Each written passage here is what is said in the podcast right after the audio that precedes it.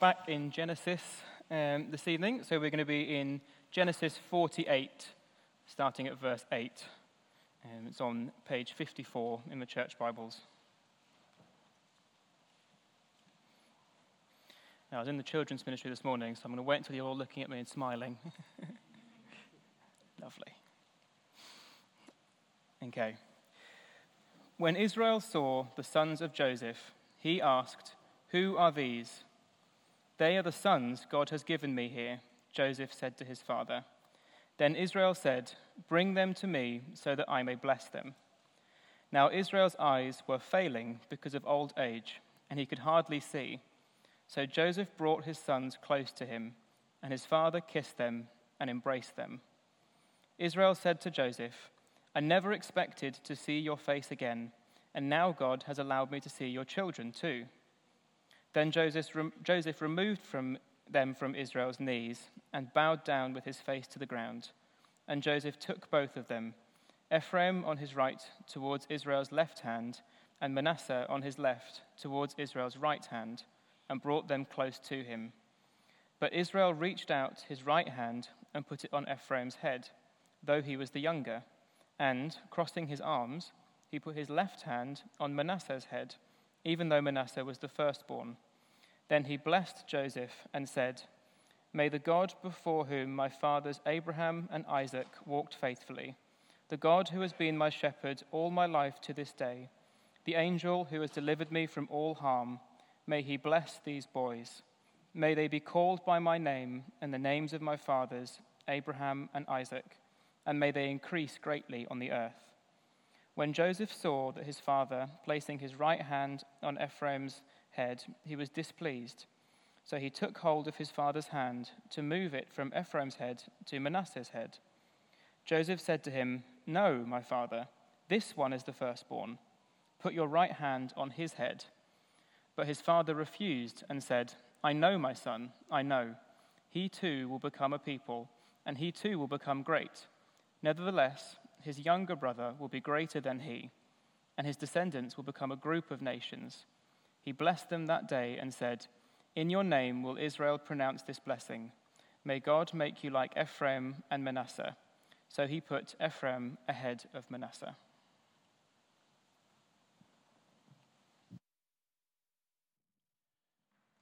Good evening. Welcome. You are welcome here. My name is Ed Clark. Since moving to Southampton last year, I've discovered what it takes to be a proper adult. It wasn't remembering to tax the car at three o'clock in the morning um, or uh, finding the correct way to clean a bathroom. No, to be a proper adult, you must be prepared to answer two of life's most important questions don't switch off. If you're in that category of people where you don't quite feel like you've been a proper, you're not quite a proper adult yet, this will be relevant for you soon. You may be being asked these questions right now, or even worse, you may be some of the people asking these questions. The cornerstone of curiosity what are you doing with your life, and where are you going on holiday? Uh, each as deeply profound as the other. These questions, in fact, never go away. They come from that typical British awkwardness. If you don't know someone, you talk about the weather. And if you do know them a little bit, you ask them what are they doing with their life and where are they going on holiday this year. These questions are actually remarkably quite deep. Greek philosophers were amongst the first to ask questions like this. They would ask about the telos of your life they would ask about the purpose, the direction. What is your life pointing to? The destination makes sense of the journey. And you may recognize the same curiosity in the question, What are you doing with your life? That phrase is a modern way of asking that same question. It's a question we all ask at different points, whether we're at that stage where we're about to go off to university, whether we've got a degree and a bankload of debt and we're trying to work out what to do with that, uh, what's next for me in my job? What's next for me in my marriage? What's next for me in my retirement? The same is true with holidays. We have a destination and we have a journey. The destination makes sense of the journey. Without the destination, why are we going on the journey? With the destination in mind, the journey makes a whole load more sense. A couple of weeks ago, uh, Ab- myself and Abby, my wife, went down to Cornwall um, to go on a family holiday. This is the um, route that we took, courtesy of Google Maps. Um, along our journey, we stopped off in two places.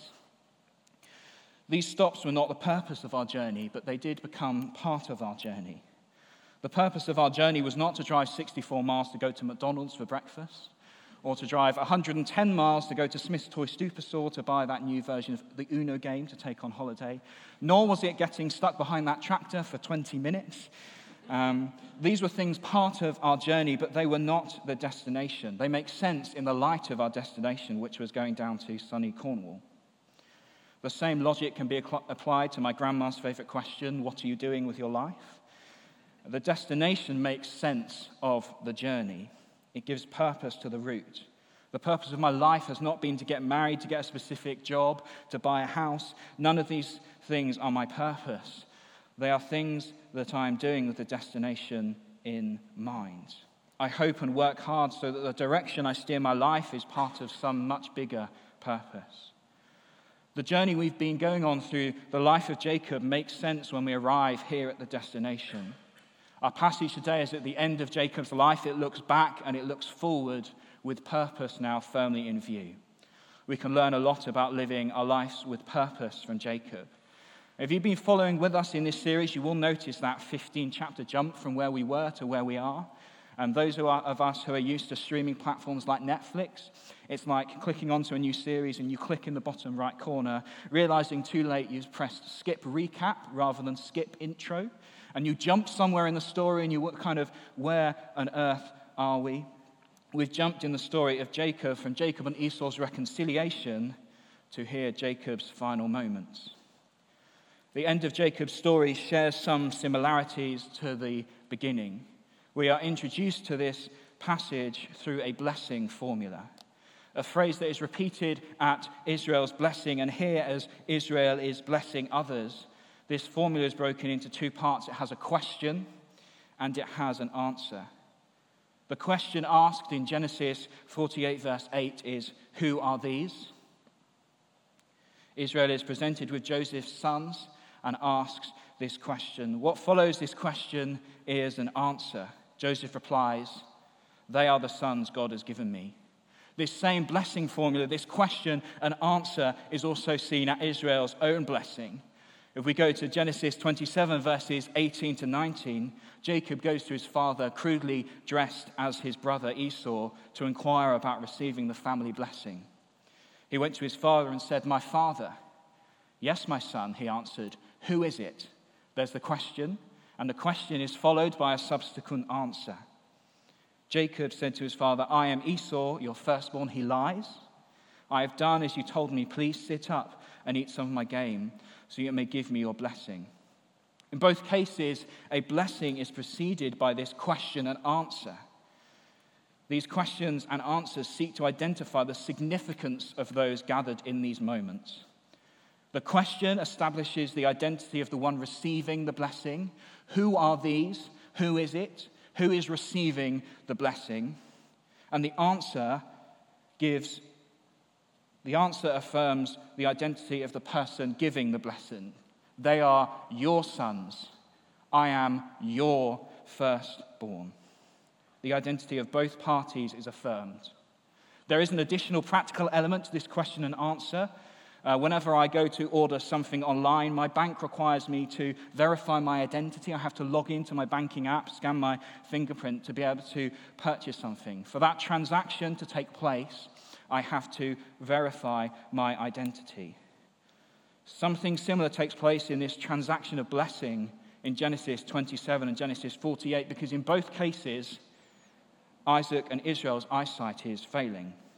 It's a check and a balance, a practical check, because both of them are unable to identify those in front of them. In the case of Isaac, he does misidentify the son who is in front of him. We can't miss the irony here that Israel was able to deceive his father into blessing um, him because he was blind. And here is Israel following in his father's footsteps, asking the same questions, and he too is blind. There is more to this interaction than irony. This is not in the Bible to create space for irony. Hebrews 11 testifies to the importance of Israel's blessing towards the sons of Joseph. The writer of Hebrews identifies this as an act of great faith. By faith, Jacob, when he was dying, blessed each of Joseph's sons. and worshipped as he leaned on the top of his staff. There are similarities uh, between both blessing accounts. These are not in Scripture to create space for irony. They are similar because they both play a part in God's promise that from this family, God would make a great nation. There are similarities and there are differences. Jacob has encountered the good grace of a good God and, in response, actively plays a part in blessing the future nation of Israel. And he does so by inviting his grandchildren and blessing them as his own sons. Israel's reply in verse 9 is an invitation for these grandchildren to be brought close. Bring them to me so that I may bless them. What follows in verses 10 to 12 is a radical example of acceptance and inclusion. As Ephraim and Manasseh are brought before Israel, they are embraced and greeted with a kiss. The same took place in Genesis 27. Another similarity Isaac embraces Israel with a kiss. Israel is now embracing these two brothers with a similar display of affection. The difference here is that Ephraim and Manasseh were grandchildren, not directly his children. We take a step back and we frame what's happening in this passage in the wider context of Genesis and the wider context of Genesis 48. Why is it a significant difference that Israel was blessing grandchildren, not children. What is this blessing that we are talking about? To answer these questions with me, I encourage you to turn in your Bibles to Genesis 48, verses 3 to 4. It should just be on the page before where we've just been reading. This is the introduction to this blessing that is taking place. And Jacob himself frames this blessing for us. Jacob said to Joseph, God Almighty appeared to me at Luz in the land of Canaan. And there he blessed me and said to me, I'm going to make you fruitful and increase your numbers. I'll make you a community of peoples. I will give you this land as an everlasting possession to your descendants after you. The blessing is a promise given by God. And it's the same promise that God gave to Abraham. The Lord said to Abraham, Go from your country, your pe- people, and your father's household to the land I will show you.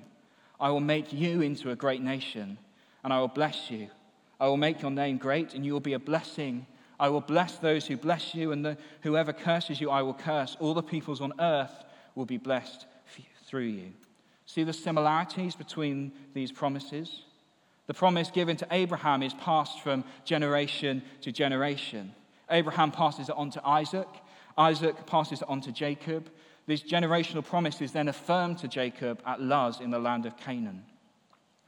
For Abraham, Isaac, and Jacob, this promise was the family business. They were called to be people of the promise of God. It is their purpose to pass on this promise to the future generations, to play a part in God's unwinding story of grace. Coming back to our passage, then, it is a significant difference that here Israel is blessing grandchildren, not children. A blessing would typically play out between a father and a son. That's how stuff was done back then. That's just what you did. But Israel is not playing by the this was how stuff was done back then rules. He is acting in response to the good grace of a good God, and it's the sort of grace that nothing can disqualify you from. Being born to an Egyptian woman was no disqualifier for Manasseh and Ephraim. In that culture, it would have been a disqualifier, but in the context of grace, no disqualification. They are invited close and embraced. This is what Israel says. Now then, your two sons, born to you in Egypt, before I came to you here, will be reckoned as mine. Ephraim and Manasseh will be mine, just as Reuben and Simeon are mine. These brothers are invited not as grandchildren, but as sons. This is demonstrated in the text through that line, will be reckoned as mine. That is the language of adoption. It means to be welcomed into the family not as a stranger, but as sons and daughters. Similar examples can be found outside of Scripture. Each time the meaning is the same that you are a son and a daughter, not a stranger. As the narrative of the Bible continues, this concept is rooted deep within. The good grace of a good God means that we are sons and daughters, not strangers. Balancing the similarities and differences tells us why this part of the story is taking place. After Ephraim and Manasseh are embraced, Joseph takes it upon himself to position both of his children in front of his father Israel. And Joseph took both of them Ephraim on his right towards Israel's left hand, and Manasseh on his left towards Israel's right hand, and brought them close to them. He takes Ephraim and positions him to Israel's left, and positions Manasseh to Israel's right. Joseph carries this out very particularly, bringing his second born son to the left and his firstborn son to the right. You see, to be under the right hand was to be in a position of power and authority. It's where we get the phrase now to be someone's right hand man. This is an important biblical principle. Scripture draws focus to this coveted position. Jesus himself is prophetically positioned as the right hand of God through the Old Testament. The Lord's right hand is lifted high. The Lord's right hand has done mighty things. And then Jesus is physically positioned as the right hand of God in the New Testament. Christ, who died, was raised to life and is seated at the right hand of the Father. Scripture affirms that this is a position of authority. It is a position of authority that is intertwined with our narrative, our characters, and the good grace of a good God. Joseph's positioning of Manasseh at the right hand of Israel was intentional, so that as the firstborn son, he would be blessed in a position of authority over his brother. Now, you do this because you're passing on the family business. So you take the son who's got most experience, who is the strongest, the one you trust the most, and you would bless them over the other sons. The importance of the right hand positioning at this blessing speaks to the cultural tradition of primogeniture. This is a complicated word. Uh, this was the cultural norm where the firstborn son would be blessed in a position of authority over any other sons.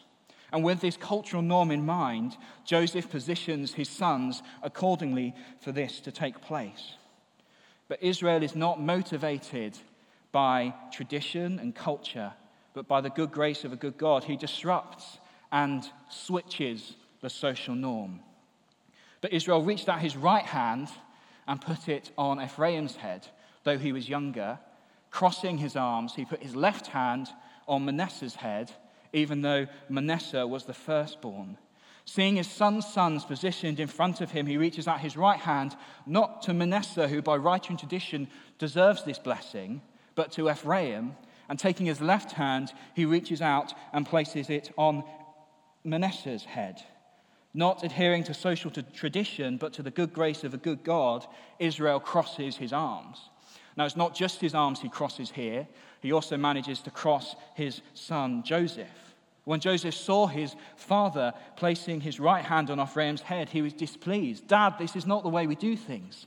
Dad, this is not what you should be doing. Turn, turn your hand the other way. So he took hold of his father's hand to move it from Ephraim's head to Manasseh's head. No, my father, this one is the firstborn. Put your right hand on his head.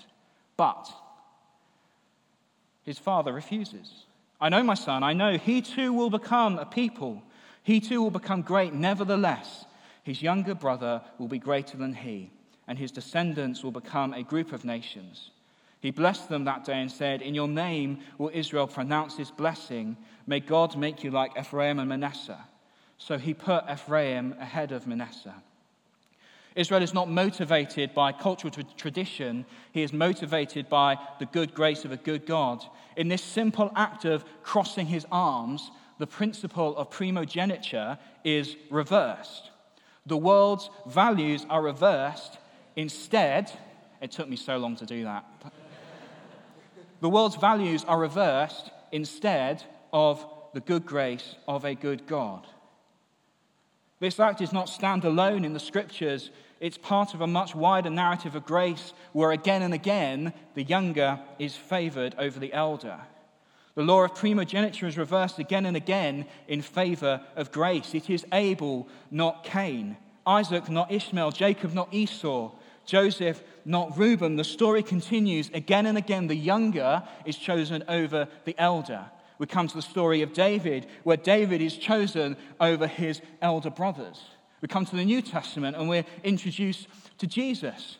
And the story is the same. It is the Pharisees who are chosen. It's the tax collectors who are chosen over the Pharisees, the uneducated over the educated, the last, the least, and the lost over the first, the best, and the found. The narrative of the Bible is a narrative of grace. The good God, grace of a good God. He sees you where you are, but loves you enough not to leave you there. The ultimate example of this is the position Jesus takes on the cross.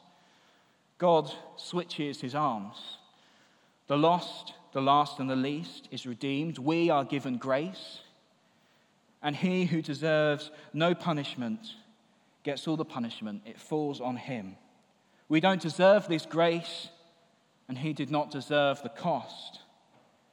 But the good grace of a good God finds us where we are and loves us enough not to leave us there. The same God who gave grace to Jacob gives grace to you. In fact, this grace only gets better with Jesus. This is the gospel. The stranger is welcomed in as a child of God. We're invited into the narrative of grace we are reading because God took the initiative to switch the hands. See, he sees me when I'm quick to judge others. He switches the hands, the good grace of a good God. He sees me when I have a bad attitude towards money. He switches the hands, a good grace of a good God. He sees me when I muck stuff up again and again. He switches the hands, the good grace of a good God. This is where we should find our purpose.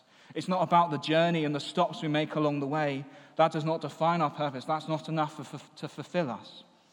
Our purpose is found. We are truly fulfilled when we encounter the good grace of a, the good God for real. And at that moment, everything changes. Everything changed for Israel as he encounters the good grace of a good God throughout his life.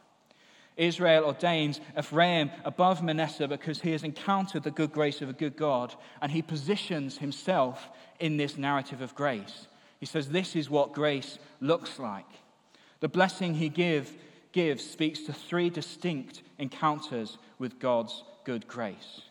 Then he blessed Joseph and said, May the God before whom my father Abraham and Isaac walked faithfully, the God who has been my shepherd all my life to this day, the angel who has delivered me from all harm, may he bless these boys.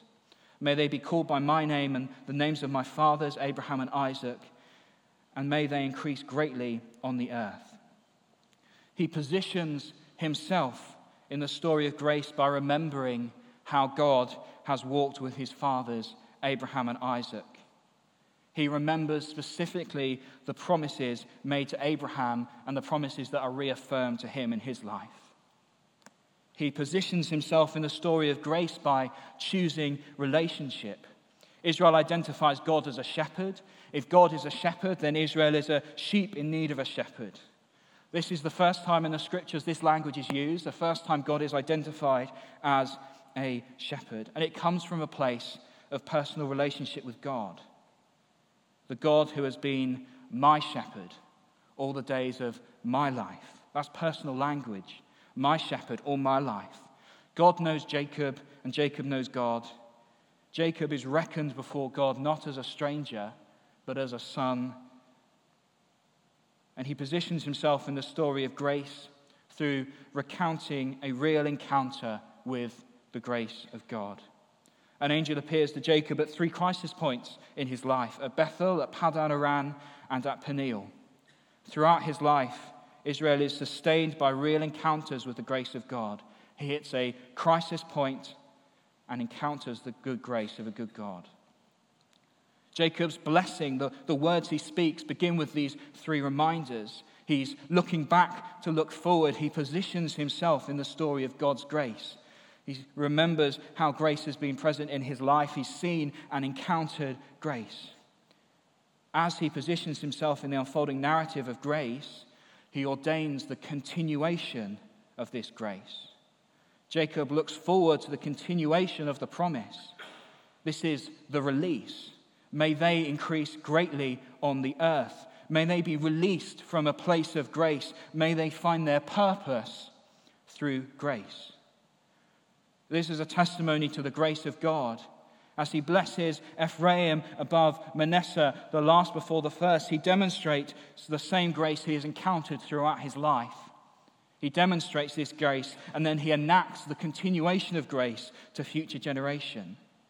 It is that same grace that is available to us today, that same grace that puts the last first, makes the outsider an insider, that switches the hands for you. It's that same grace that can change the course of your life. If you want to live a life of purpose, to make sense of the journey, place yourself in the story of grace. Jacob remembered he chose relationship, he had real encounters. We can see our purpose when these are the steps along the way heading towards the final destination. Remember the good grace of a good God.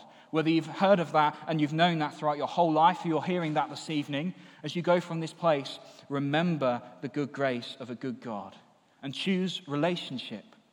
Call on him as your shepherd. Be reckoned as his, not as a stranger, but as a son and a daughter. Choose to have relationship and have real encounters with grace. In times of trouble, turn to him. When you hit a crisis point, turn to him. When you get stuck behind that tractor for 20 minutes and everyone's stuck behind you beeping and you can't quite get past, that does not define your destination. Turn to him and encounter grace. Let these things be the stops along the journey so that your life is marked by the grace of God. Take this as an invitation. Find your purpose by placing yourself in the story of grace. I'd encourage us to respond this evening, um, not just to this passage, but everything we've heard. I'm going to invite the band up. I'm going to invite you to stand. There may be a couple of different ways that we can choose to respond this evening. Uh, we may feel that our life is completely without purpose, that we're really struggling to see the destination. How do we get there? We may see no purpose in our life. That's okay. Come and place yourself in the story of grace. It might be that we need to redefine our purpose. We've been like, stopping along the way, heading in a certain direction that, that is the wrong direction, and the sat nav needs to take us onto a different route. Perhaps we've been living faith through others. Perhaps we don't have a personal encounter with grace, that we hear of grace through other people. That's not enough. Jesus, God wants to have a relationship with you. Uh, it may be that you need God to intervene in your life right now. That switching of the hands, yeah, yeah, I need that. That may be you this evening. Um, we, we don't talk about God as if He's not in the room. We don't talk about grace and the switching of hands as if He's not going to do it this evening. Um, let's take a moment to pause now in the presence of God. Let Him speak into our lives, prompt any which ways we should respond. Lord Jesus, Lord, we invite your presence into our lives again this evening. Come and move in this space, prompt what you need to prompt, change what you need to change. Lord, we are open for you to speak.